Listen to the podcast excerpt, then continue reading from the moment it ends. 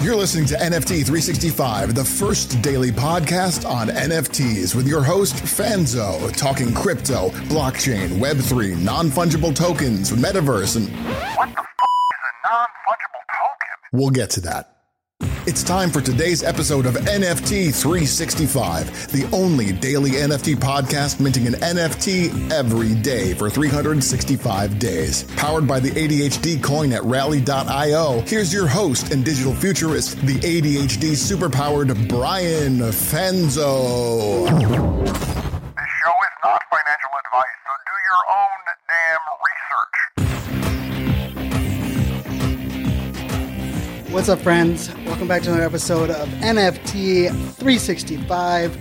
You know, we're pushing into the hundreds now, right? And it feels it feels good. It feels, you know, exciting, but it also feels a little bit unsettling. It feels a little bit um, like maybe at one point a month ago we felt like we we knew what we were doing in this space, and now it feels like things are getting a little out of control and I don't know. Today, today's been like a music day for me, and I am a big Dave Matthews Band fan. Uh, I'm not going to play any of his music or sing any of his music because I know he is a little bit uh, anal about uh, the copyright or playing your songs. But you know, I, I kind of wanted to theme this episode on this. You know, some of the titles from his songs, right? With this idea of like we spend a lot of our time like really focused on where we are going right? Like, where are we going in the future? What is, how are we going to get mass adoption? What is the next blue chip? Where, where are all the utility and the roadmap and things are going? But then we don't, I don't think, like, for me, we're not spending enough time really in that space between, right? The space between understanding kind of like the, some of the nuances and as these different, uh, trends kind of emerge and change, it's also going to change or shift uh, the way that we're doing things. And then I think on top of that, you know, one of the things that I stress a lot here on this podcast, and I feel like it's a soapbox that I won't be getting off anytime soon. So for those that may be thinking like, oh, maybe Brian's going to get off the soapbox at, some point, um, probably not going to happen. And that's that, like, each person that's listening to this podcast, everybody that is listening and watching and part of this, you know, experience, you know, everyone has like kind of their own version of what success looks like. And I think any of us would sign up for a blue chip, right? Any of us would sign up for an opportunity to have like a really amazing NFT, like just pop off and you make that 100x, right? The next Bored Ape Yacht Club. But I think that actually there's way too much time actually focused on that and trying to get like lucky in the lottery on like where we are going and not enough time looking at like kind of the mechanics and things that are, are kind of happening uh, across our landscape. And I want to kind of touch a couple things. You know, um, there's a project coming out uh, today, the Invisible Friends. Uh, actually, I think it's minting. Uh, they did a charity uh, auction for their their one of one gold, and it sold for 500 ETH. So kudos to them. Uh, and the project's really interesting, right? They they one of the trends that we're seeing right now is that you know I've complained a lot about like the whitelist grinding um, and like the good old boys club. And what we're seeing uh, and we're seeing this on um, in loser club. We're seeing this on invisible friends. We're seeing this in star catchers uh, a lot of these projects that have come out recently that they're actually uh, you know, making their discords, making their environments private. They're actually making it really hard and exclusive for you to get in behind like those gated walls. And one of the trends that I predicted, I think it's back on like episode, it actually might be episode one of this podcast. If it's not episode one, it's like in those first three episodes, was I predicted that we're going to see, we're going to see a, a trend you know, in the springtime of people playing with the collection numbers, not only in how that they're they're doing the NFT drops, but even in total collections, right? Because I mean, basic supply and demand, I think we all know how that works, right? If there's less supply, and equal demand to what it has on other projects, of course, the value is going to increase. And so, like the idea that every project has to be a 10,000 uh, piece collection or, or, you know, or around that, right? Like some collections do it a 11, 193, like the Meta Whips or 9,998 or whatever that may be. But like, I actually feel we are, we're going to see more collections kind of not only, you know, cause like we have this like Genesis founders uh, passes and then like phase two and phase three, phase four. But I'm really interested in the idea of like, you know, I'm I'm so a fan of of expansion projects, right? And we have derivative projects and and, and expansion projects and derivative projects are without question a necessary evil. Um, and I don't even think they're evil. I, I'm a huge fan of of multiple expansion projects, but in in a way they are they're actually more they're more a byproduct on the fact that a lot of the entry point, a lot of the mainstream attention that we're seeing um, in this space comes from people that see a bored ape. But then they realize that they can't afford a bored ape. So they're like, oh, well, the bored apes have the mutant apes. And then they realize now they can't afford a mutant ape. And like, where is that ex- that entry point? Because maybe it is the ape art that people are attracted to. And one of the things that I think we're, we're seeing more and more of is that, you know, we have like the expansion apes, um, which I'm a fan of as well and, and a project holder. But the bigger piece of this is like Invisible Friends um, is dropping as a 5,000 piece collection, right? So they're only going to have 5,000 um, in their collection. But I actually think one of the things that they did, probably in my opinion, like, uh, very strategic from like, and, and this is just me guessing. I don't have, I wasn't on the whitelist or I didn't, I didn't, I'm not part of the project. I'm not minting one right now. So, um, as I feel like the floor price is going to be, um, out of this world pretty quickly.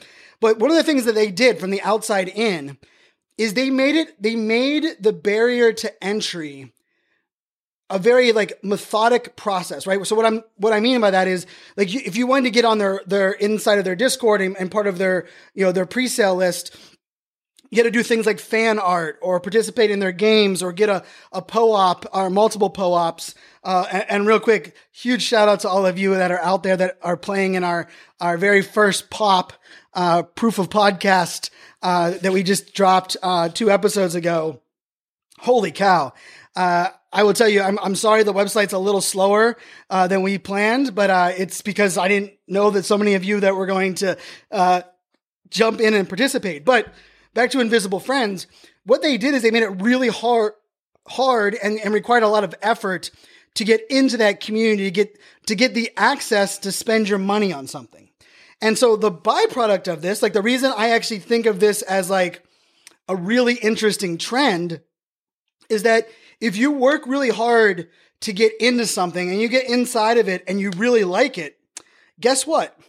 The likelihood of you actually being able of you you know staying in the project right? Uh, well actually i think let's, let's flip it the other way. The likelihood of you buying with your whitelist spot goes up because you worked so hard to get in there the likelihood of you buying and holding on to it goes up because you're like hey i, I worked that hard i want to be a part of this community long term and so, in a way, that can be like a very exciting, uh, you know, byproduct. And uh, and I think you know one of the things we have to kind of look at there is like that can be a benefit, but it also can be kind of a limitation, right? And you know, I've talked about this on the podcast pretty often. Um, that like you know the total amount of holders versus the total amount of supply, there's like a sweet spot in there, right? Because like the crypto dads, they have a lot of individual holders, one of the highest individual holder projects.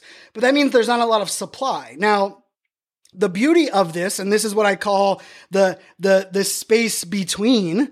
Um, the space between is that you know there's a there's a magic in the sense of if there's not as many people putting their NFTs up for sale, that means you have a better chance of controlling the floor price, right? So if there's if there's only you know let's say there's only 5% of a total of a 10,000 piece collection that are currently up for sale, the the opportunity to buy up the floor, buy up the lowest priced ones, um, is higher, right? There's a lot less in that um, in that like kind of levels, and and you'll hear people talking about that on Twitter a lot. It's something that I watch a lot. Is like the floor price I don't really care about. What I care about is like how many are listed at the floor. What is the price gap? And then the thing I I, I like to always uh, pay attention to is like what is the average sale of an NFT look like? What you know, like what are the the average sales um, that they're a part of? But the thing that I actually think is interesting when we look at this, like taking a step back, is it actually goes into what I've talked about for eight years.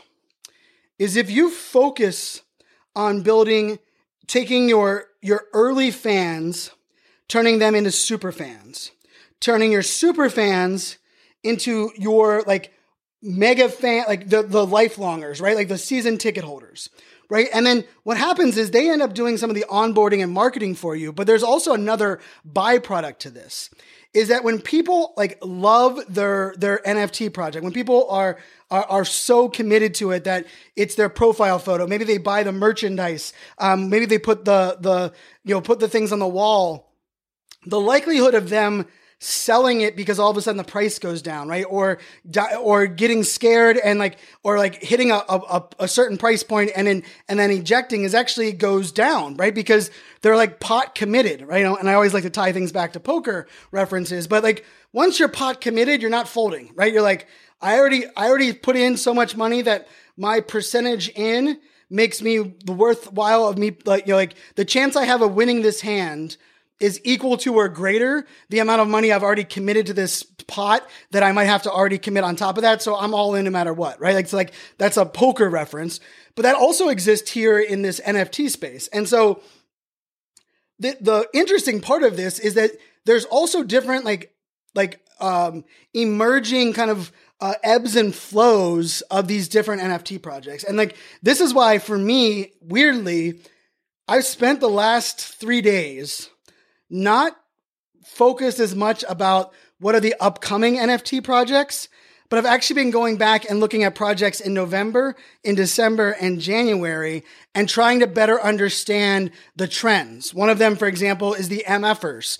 Uh, anyone that's familiar with the MFers, it's kind of, it's like kind of a, it's a meme style um, NFT. Uh, and, you know, for me, I actually got in on an MFer right at the very beginning. Um, and I ended up flipping it. I flipped it pretty early because I, I, was like, oh, this is cool. Art's kind of uh, decent. And I I doubled my money, I think, in 48 hours. Um, but I kind of wish I held on to it now because I think I sold it at like 0.6 ETH.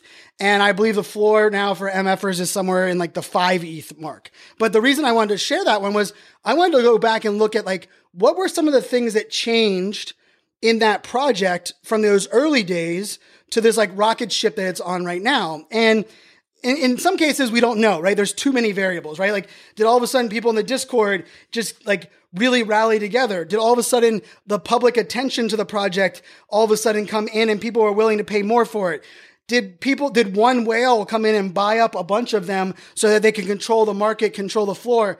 Those type of things, like, like the, the variables when we're studying especially when we're Monday morning quarterbacking, right? We're going back, um, can be very little bit, very overwhelming. But I like to look at like the kind of like the more macro trends of it, right? Like even something like how long after the art reveal did the project come back to its highest point? So this is like a, this is one of the numbers that I've been looking at a lot lately was that if it takes a longer time for a project to come back to its highest pre-reveal price, then it's actually a trend that I've noticed that it's actually going to be a much you know longer grind of that project.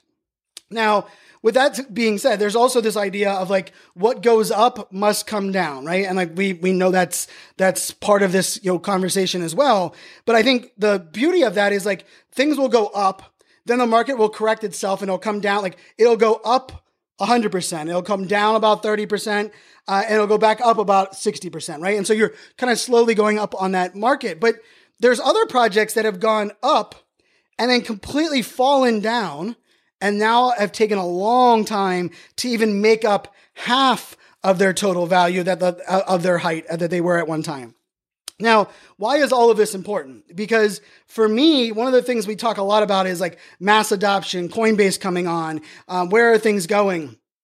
But here's the funny part about this is that I believe a lot of the current NFT projects are, are, are going to have a choice of innovating not just having a metaverse, not just buying land on NFT worlds or Decentraland, not just having um, a, a, a you know a very active Discord, but like what is the role of like AR and VR? What is the role of bringing in new artists? What is your onboarding strategy for getting new people into the mart into the project when the floor price hits a certain amount? Right? I don't think a lot of projects are actually thinking about that, right? Like when your when your NFT project reaches a 5 ETH floor, which right now, who know, I mean, let's just say when it when you're when the the minimum to get into your project is 10,000 USD or higher what are you going how are you going to bring in new blood or people that want to be fully active with your project that can't afford that that higher entry point, right? And we've seen you know projects you know with the uh, you know the the derivatives of that, or like the Lazy Lions are doing the the Cubs, and there's lots of these these different other pieces. Other projects have actually taken a different approach, and they're doing multiple NFTs into one right? So Psychedelics Anonymous, which is a project that I uh, minted myself. I'm a huge fan of that project. Uh, I'm trying my best to get uh, the founder of Vultra on the on the actual podcast. But one of the things I like that that he did on that project was you have your Genesis NFT, but then there's also three additional NFTs. Like one's a merchandise one, one's a metaverse NFT access, one's a, an IRL um, NFT uh, access pass. And I think that's a really creative way of of allowing people to kind of build their bag, to sell their NFTs, to buy buy additional ones without having to buy like the main NFT. And so all of this to me kind of plays into a couple different realms, right? And I know I, I and I believe I don't I don't like saying like I'm the one that coined a term, but I do believe I coined the slow burn concept, right? I think if you go back and look at uh, uh, episode three or four, I, I, came up with that term. I, I made it up on the fly, um, and maybe someone else said it before me. I don't really actually. You know, it's funny because you know, I one of the things I with the slow burn is I never want to force people or have people think that they shouldn't. Well, press the damn button. And for those that are tuning in and playing along with our pop, our proof of podcast game, the secret word today is press the damn button. I guess it's the secret phrase, not the secret word. But back to this idea of slow burns. One of the things that I've noticed with slow burn pro- projects is that there's a difference between a slow burn project and a project that has lost momentum. There is a difference between a slow burn project and a project that has a massively active core group of people that love everything about their project. Because in some cases, I actually think it's better when an NFT project just cuts off their mint and says, that's going to be the total amount in this collection. In other cases, I like the slow burn mint out, right? We have the, the Wild Goat Gang, which is a project I talked about here um, on the podcast. Shout out to, to them. You know, they were a slow burn, but I I love like, every time I jump in their Discord, the activity, the camaraderie, the people getting together offline, and um, and uh, you know all of those things kind of coming together are pretty amazing, right? And and and then you have like the like the ultimate of ultimate slow burns, uh, which is the crypto skulls, right? And uh, you know, Drew, who's you know business partner here on the podcast, uh, shout out to Drew Cohen, um, is a big fan of the crypto skulls project, which is arguably one of the earliest of early um, NFTs. And apparently, that project took three years to mint out, right? Three. I mean, that's like the slowest of all slow burns but now it's kind of gaining like this like cult like following. And and part of it is like the nostalgia and the art also the nostalgia and like supporting those that have been there before us. But here's the here's the thing that that I want us to to think about and it's kind of the the last saying of the Dave Matthews Band quote right? Which is what would you say? And when I say what would you say? one of the things I, I want us to look at is when you're thinking about the projects that you want to be involved in, I'm I am not a flip shamer because I I'm flipping NFTs myself. I think today I might have listed about 60 NFTs in my bag for sale. Um, I, all kinds of different reasons for doing that, but I have a lot of NFTs that I have um, that I've currently listed for sale. I'm not I'm not dropping them to the floor to get rid of them, but I'm um, posting them up for some seven day listings uh, right now. But the the thing about this that I think is so interesting is that we are often focused about the next blue chip and the next project to take off. But I actually think we should actually look at and say, what is the next 10 projects that are going to maintain a 2 ETH floor for six months? Because I actually think if we focus more of our attention on the mechanics to become a project that is, is you know, one of those projects that has done an amazing job, right? Like, I mean, World of Women might be, you know, they're they're on their way to like a blue chip level, but I would, you know, I would take a look at a lot of these projects that over the last six months, what are the nuances to them to where they got to a certain point where it just looks like their floor will never dip below a certain amount because now we want to be able to, to build off of that to learn off of that and i and the other part of this is that you know as we come out of this global pandemic the more we lean into the trends, the more we lean into education, educating the masses, the more we lean into the idea of like entry points, the more I believe a lot of these projects that right now have been kind of stalled out are going to thrive if, if this is the, this is the thing I'm looking at right now. When people are joining into a new community, if they feel just as welcome as those that have been there for many months, and it's not about like, hey, you missed out. There's a there's a high likelihood, I believe, that projects like their their all time high is is in the future. There are other projects that are like when you jump in, you're like, hey, I'm so glad I, I just jumped into the the Discord. I bought my first you know, whatever the NFT is. And people are like, oh, it's about time. What took you so long to get in here? Oh, you only have one of them? Well, these are all of us that have five. And there's almost like this like shaming of like where people come into the entry point. And then the last thing I wanted to kind of just, you know, mention and think about this when, you know, the amount of, because this is that weird part about community, right? Community requires people that, that, that, that all members of a community feel as though they are giving as much as they are receiving. Now, it doesn't have to be in the exact same transaction, right? So it's not like if I'm giving this amount of time, I need this amount back in time in return. But it could be something like I'm giving this amount of money to this project. I want to be able to be get this amount of education, right? Or access to to networking or whatever it may be. I think a lot of projects right now are in this weird limbo of trying to build a community and they're turning into a network. They're turning into just a, a group.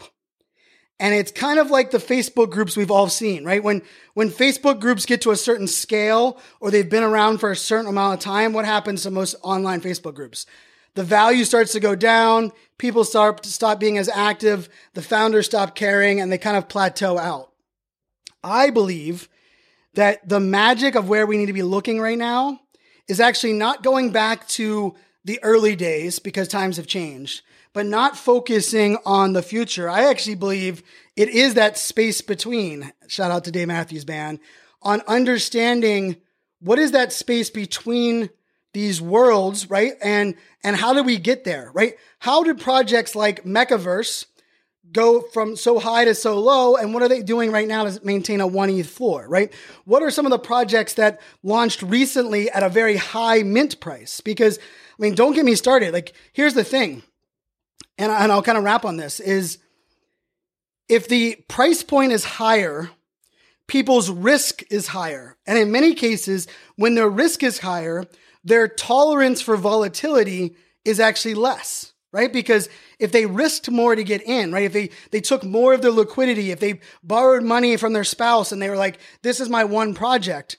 If all of a sudden the floor price dips or if the founders are less active, because they took so much risk to get into the project, their likelihood of getting rid of it is, is actually increased. I mean, if I look at my NFTs that are in my bag, when I was listing a bunch of them today, there's a lot of projects in there that I know that I bought into them at 0.04, 0.06 ETH, and I kind of feel like I can just ride with them. And, you know, they've had, had some, you know, they, they get up to 0.5 and they come down. There's other projects that I jumped in at 0.3, 0.4 ETH, and I'm like, oh my goodness, like it's down to 0.18. I'm ready to get the hell out. But like, funny enough, like my loss actually there is actually less, but because of that higher risk entry point. And so I think, you know, the variables that we have to watch for are how many collections are going to shrink their total supply below 5,000? How many projects are going to make the exclusivity, you know, to, cause this is the magic sauce, right? You want to be inclusive, but you want to be exclusive because you want the, you know, you, for a community to be successful, you need that red rope outside of the nightclub, right? Where when you drive by the nightclub, if there's nobody waiting out in line, you're like, man, that commute that like that, that nightclub must suck. But then if you go if you drive by and like there's a bunch of people waiting in line, you're like, oh, it must be popping. Now you don't know what's on the inside. They might only be at 30% capacity out there and they're using this like appearance of of demand to drive people to, you know, um, you know, stop at that at that nightclub. But I think these are the things we have to look at is like what are the how do people get people involved pre uh, launch? How do they keep people involved post launch and pre reveal? How do they keep people involved post reveal and pre roadmap execution? And then the last thing I'll say, and then this kind of goes into what, you know, what would you say? Is I don't think a lot of projects right now are thinking a year out. I don't think a lot of NFT projects have decided what are their budget that they need. How are they going to get to that budget? What are the trans? What's the transaction volume they need to have over the next six nine months to make sure they're set up for twelve months from now? And I think that's a scary thing because there are some projects that I know that dropped in July and August that didn't even have a plan for December. And they've been struggling. They've been having a hard time. So, with all that being said, you know, I wish all those that are minting Invisible Friends um, best of luck. Uh, I wish everyone that, you know, for me, like part of this that I just love is like, I just love geeking out the data. Like I spent like last night, it was like two o'clock in the morning and I was going through like just analyzing some of like the the data on like okay what were what were these five projects floor price um, in middle of December and what are their floor prices now and what can I what could I kind of assume or what kind of things can I leaps can I take to to assert myself to understand why those things kind of happened. And so that's kind of the fun for me. I think it's it I'm I'm really not looking at like what is the next blue chip. I'm looking at what are the next projects that I can, what are, you know, in the next three months, what projects can I get into that I believe will have a five ETH floor by the end of the uh, end of the year? I actually think if your strategy is there, you're going to have more success than you're trying to figure out what the next Bored Ape is, what the next World of Women is, what the next crypto punks is, because I think there's a lot of unknown variables and unknown future, and we don't really know where we are going. But um, I I love looking at that space between. As always, you guys know that we are super powered by the ADHD coin over on Rally. Uh, make sure you guys check it out, ADHD coin uh, dot com and you can uh, get get yourself some ADHD coin. Remember, this is this is not transaction. You're not sending me coin. By you simply holding coin in your portfolio, it actually increases the value of everybody else's coins that are follow, uh, that are holding coin. So if you currently hold ADHD coin, get friends, get your, your uh, family to get, get in there, you know, buy a couple dollars, 10, 20, 30, $100 worth of, of ADHD coin. And the, and the more people that we have holding the coin, the more supply of the coin, the higher the, the coin price goes, and even the more value that we can provide here um, on the podcast. So until tomorrow, my friends, make it a good one. Cheers.